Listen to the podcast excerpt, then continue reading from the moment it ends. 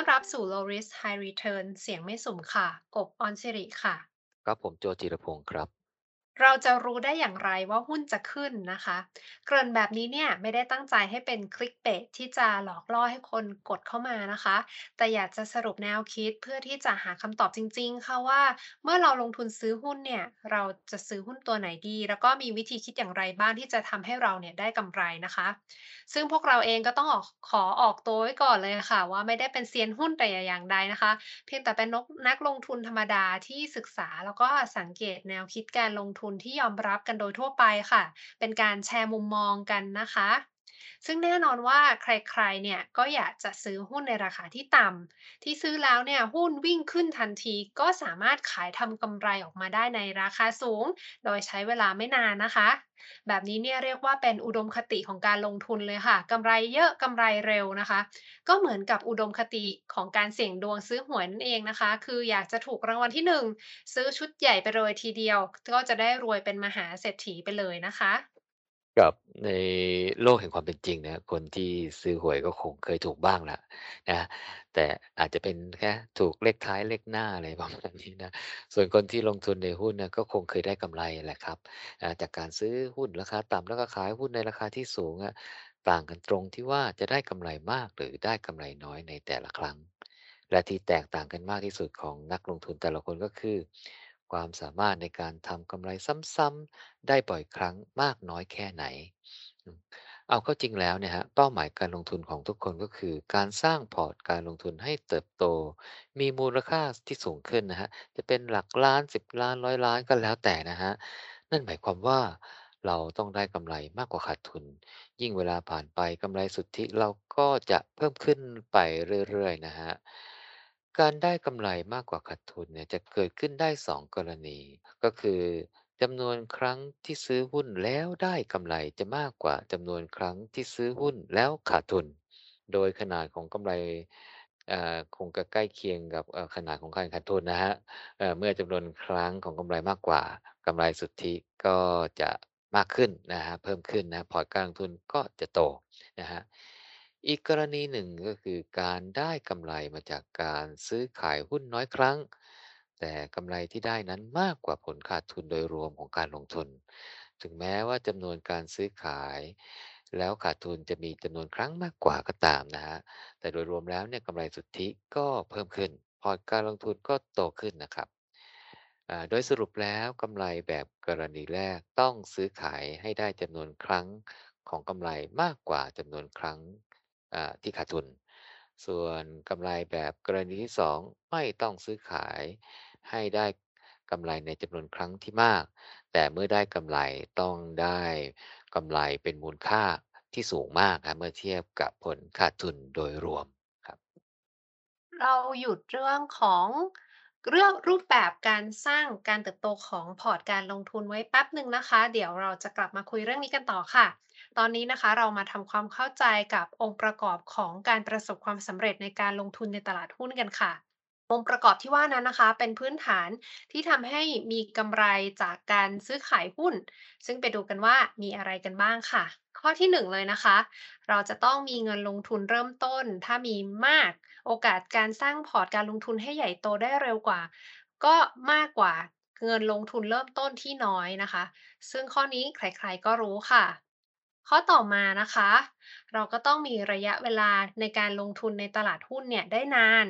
ขอเน้นในกรณีที่ว่านักลงทุนน่ะสามารถที่จะลงทุนได้นาน เพราะว่ามีเงินทุนลงทุนได้อย่างต่อเนื่องเรื่อยๆนะคะ ไม่ล้มหายตายจากออกไปจากตลาดหุ้นซะก่อนค่ะ นั่นคือพอร์ตเนี่ยยังมีมูลค่าในการลงทุนอยู่นะคะ ยังมีเงินลงทุนเหลือที่จะให้ซื้อหุ้น หรือไม่ก็ยังมีหุ้นในพอร์ตที่สามารถที่จะขายออกมา แล้วก็เอาไปซื้อหุ้นตัวอื่นได้ค่ะ แน่นอนว่าปัจจัยการเริ่มต้นลงทุนตั้งแต่อายุยังน้อยนะคะ ก็เป็นปัจจัยสำคัญที่จะเปิดโอกาสให้เราเนี่ยสร้างผลตอบแทนได้นาน ซึ่งถือว่าเป็นเรื่องดีสำหรับคนที่อายุยังน้อยค่ะ ที่จะหันมาให้ความสำคัญกับการลงทุนนะคะ แต่ขอเพิ่มเติมข้อคิดนิดนึงค่ะว่าในช่วงเริ่มต้นของการลงทุนของคนอายุน้อยๆเนี่ย ควรจะเลือกช่องทางการลงทุนที่สอดคล้องกับความรู้ความเข้าใจนะคะ ถ้ายังไม่รู้จักหรือไม่คุ้นเคยกับเครื่องมือทางการเงินที่ต้องใช้ความรู้หรือว่าข้อมูลข่าวสารมากๆ เนี่ย ก็แนะนำให้หลีกเลี่ยงไปก่อน ไม่อย่างนั้นอาจจะขาดทุนจำนวนมากได้ค่ะ ซึ่งเราก็ต้องแยกแยะนะคะ ระหว่างความเสี่ยงจากการลงทุนที่เกิดจากธรรมชาติของการลงทุนประเภทนั้นๆ กับความเสี่ยงของการลงทุนที่เกิดจากการไม่มีความรู้นะคะ ข้อที่3ค่ะ ต้องมีความสามารถในการทำกำไร พูดง่าย ๆ เลยก็คือ ต้องสามารถคาดการณ์ทิศทางราคาหุ้นได้นะคะ เพื่อให้สามารถซื้อหุ้นที่ราคาต่ำกว่า แล้วก็ขายหุ้นที่ราคาสูงกว่าได้ค่ะ ครับใน3ข้อนี้นะครับข้อสุดท้ายดูน่าจะมีความสำคัญมากที่สุดนะครับ รองลงมาคือข้อ2นะครับปิดท้ายด้วยข้อที่1กลายเป็นว่าจำนวนเงินเริ่มต้นเนี่ยไม่ใช่ปัจจัยสำคัญที่สุดของการลงทุน ดังนั้นจำนวนเงินเริ่มต้นก็ไม่ใช่ข้ออ้างที่บอกว่าเราไม่ควรลงทุนนะครับส่วนข้อ2เนี่ยก็จะเป็นผลพวงจากข้อ3นะฮะถ้าเรามีความสามารถในการทำกำไรซื้อต่ำขายสูงได้นะเราก็จะอยู่ในตลาดหุ้นได้นานนั่นเองนะฮะแต่ข้อ3เนี่ยก็คงเป็นข้อที่ทำยากที่สุดนะครับ สิ่งที่ยากไม่ใช่ซื้อที่ราคาต่ำแล้ว ขายที่ราคาสูง เพราะนักลงทุนก็คงมีประสบการณ์ได้กำไรจากการซื้อขายหุ้นแน่นอนนะครับ แต่สิ่งที่ยากคือการทำซ้ำนะครับนั่นคือการทำกำไรซ้ำได้บ่อยๆนะครับให้มากกว่าการขาดทุนซ้ำๆนะครับเออหรือไม่ก็ถ้ากำไรไม่บ่อยอะครับขาดทุนอาจจะบ่อยกว่า แต่ขอให้กำไรแต่ละครั้งเนี่ยได้กำไรมากๆนะครับมากกว่าผลรวมขาดทุนที่ไม่มีบ่อยกว่านะครับ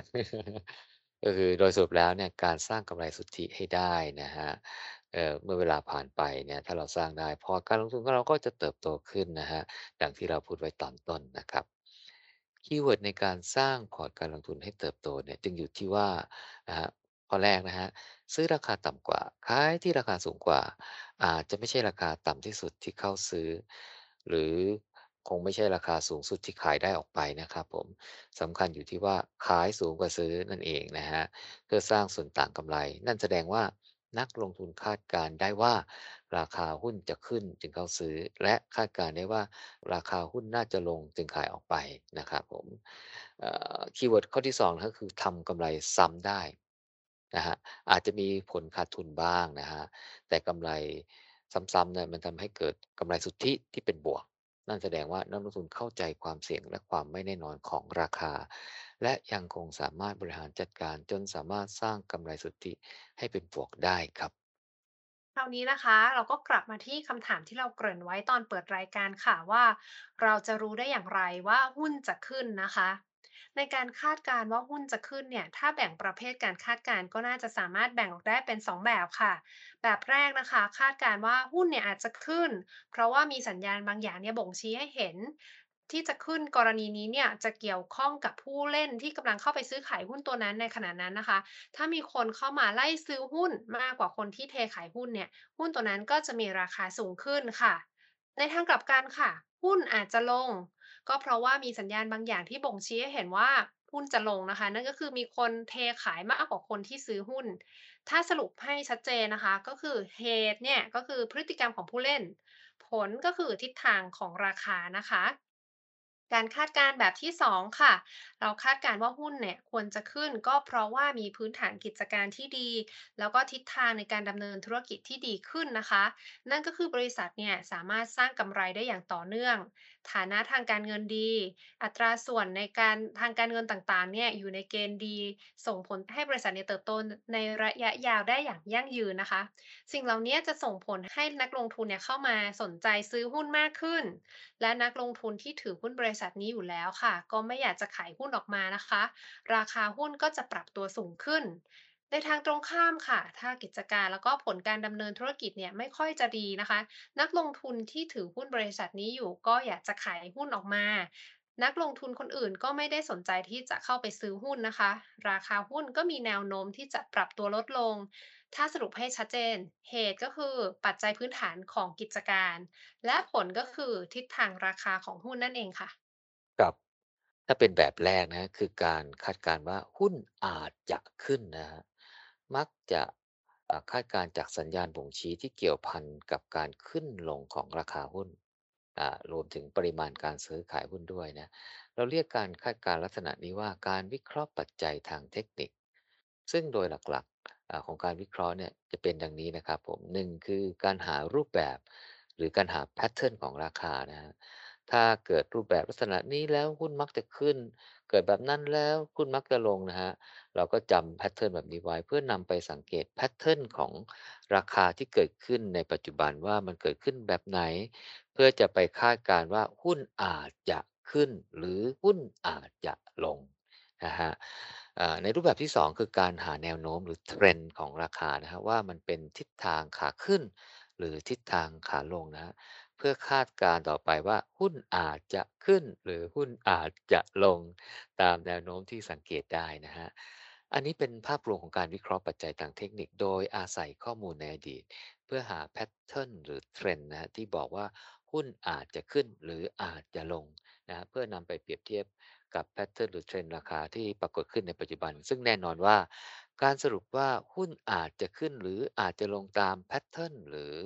เทรนเนี่ยสามารถคลาดเคลื่อนได้นะฮะซึ่งเราก็ทราบดีอยู่แล้วว่า สถิติเนี่ยมันคงไม่สามารถบ่งบอกอนาคตได้อย่างร้อยเปอร์เซ็นต์นะฮะเพราะโดยธรรมชาติของความไม่แน่นอนทางสถิติเนี่ยก็จะทำให้นักลงทุนเอ่อก็ยินดีที่จะทำกำไรเมื่อได้กำไรไประดับหนึ่งนะฮะแล้วถ้าเกิดผลตรงกันข้ามก็จะรีบตัดขายขาดทุนออกมา เพราะความไม่มั่นคงมั่นใจกับสถิตินั่นเองนะครับผมนั่นคือพฤติกรรมที่น่าจะเกิดขึ้น เพราะนักลงทุนอาจจะยังไม่มั่นใจนะฮะก็เลยรีบทำกำไรหรือรีบตัดขาดทุนนะครับ ในปัจจุบันเนี่ยนะฮะการวิเคราะห์ทางเทคนิคเนี่ยมันมีวิธีการมากมายนะฮะและเป็นที่นิยมใช้ในกลุ่มนักลงทุนที่เก่งกำไร เพราะกรอบการศึกษาเนี่ยมีเพียงแค่ราคาและปริมาณการซื้อขายหุ้นในอดีต ที่สามารถเรียกดูได้ง่ายนะฮะใช้เวลาในการศึกษาวิเคราะห์เนี่ยไม่นานนะฮะแต่ความแม่นยำก็มีขอบเขตจำกัดเพราะแพทเทิร์นหรือเทรนเนี่ยอ่อก็มันยังอยู่บนพื้นฐานของสถิติในอดีตนั่นเองนะฮะ แต่ไม่ว่าจะเป็น Pattern หรือ Trend เนี่ยนะครับเหตุที่ชี้นำทิศทางของหุ้นก็คือพฤติกรรมของผู้เล่น ที่นำไปสู่ผลนั่นคือทิศทางราคาหุ้น การวิเคราะห์ปัจจัยเทคนิคเนี่ยจึงเป็นเครื่องมือที่สามารถสร้างผลกำไรได้นะฮะเพราะรู้ว่าเหตุคืออะไร เพื่อนนำไปสู่ผลอะไร ก็ไม่เช่นนั้นแล้วเนี่ยคงถ้าใช้ไม่ได้นะฮะคงไม่มีใครใช้แนวทางนี้นะฮะในการซื้อขายหุ้นกันอย่างแพร่หลายแน่นอนครับ ค่ะ และในกรณีแบบที่ 2 นะคะก็คือการคาดการณ์ว่าหุ้นจะควรจะขึ้นเนี่ย โดยดูจากผลประกอบการค่ะ ว่าประกอบผลประกอบการดี ฐานะกิจการมีคุณภาพเป็นแรงดึงดูดให้นักลงทุนนะคะ ตัดสินใจซื้อหุ้น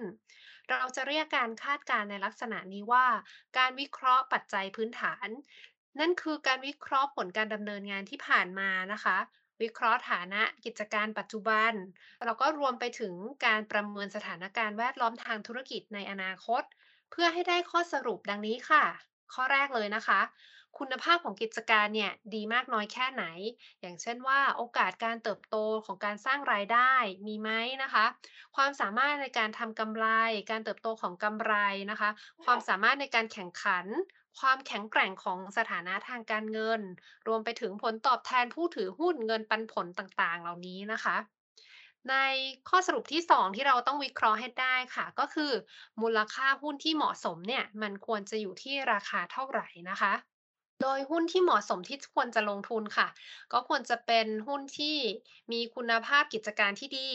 เพื่อความมั่นใจว่าบริษัทนั้นเนี่ยสามารถที่จะสร้างผลการดำเนินงานที่ดีได้อย่างต่อเนื่อง คงเส้นคงวาคาดการได้นะคะ และเมื่อเปรียบเทียบกับราคาหุ้นที่ซื้อขายกันอยู่ในปัจจุบันเนี่ยก็เป็นมูลค่าที่เหมาะสมค่ะ ก็จะทำให้เราเนี่ยสามารถตัดสินใจได้ว่าควรจะซื้อหุ้นตัวนี้หรือไม่นะคะ แล้วก็ซื้อที่ราคาเท่าไหร่ หรือว่าควรจะรอราคาที่เหมาะสมมากกว่าในอนาคตค่ะ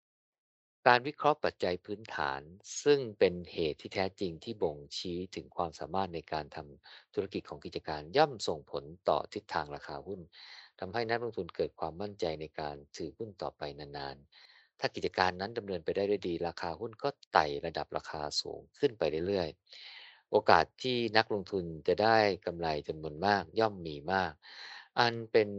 ผลมาจากความมั่นใจในการดำเนินงาน ในขณะที่นักลงทุน ก็สามารถหลีกเลี่ยงกิจการที่มีปัจจัยพื้นฐานไม่ดีได้นะครับ ผมก็จะลดโอกาสในการขาดทุนจำนวนมากได้นะครับการวิเคราะห์ปัจจัยพื้นฐานจึงเป็นเหตุและผลแห่งการลงทุนที่ชัดเจนกว่าแน่นอนว่าวิธีการนี้ย่อมมีย่อมเป็นวิธีการที่ยั่งยืนและมั่นคงที่สามารถใช้ในการลงทุนเป็นแนวทางในการลงทุนระยะยาวได้ โดยสรุปแล้วการคาดการณ์ว่าหุ้นจะขึ้นหรือไม่ จึงมีแนวทางกว้างๆอยู่ 2 แนวทาง แต่ทั้ง 2 แนวทาง ถึงแม้จะมีเหตุที่ผลักดันราคาต่างกัน แต่ให้ข้อสรุปผลที่เหมือนกันคือหุ้นจะขึ้นหรือหุ้นจะลงนะฮะแต่ความมั่นใจหรือความน่าจะเป็นนะฮะอาจจะไม่เหมือนกันนะครับ ก็ EP หน้าเรามาขยายความเพิ่มเติมในแต่ละแนวทางกันนะครับ ผมสำหรับ EP นี้คงประมาณนี้ครับ สวัสดีครับ สวัสดีค่ะ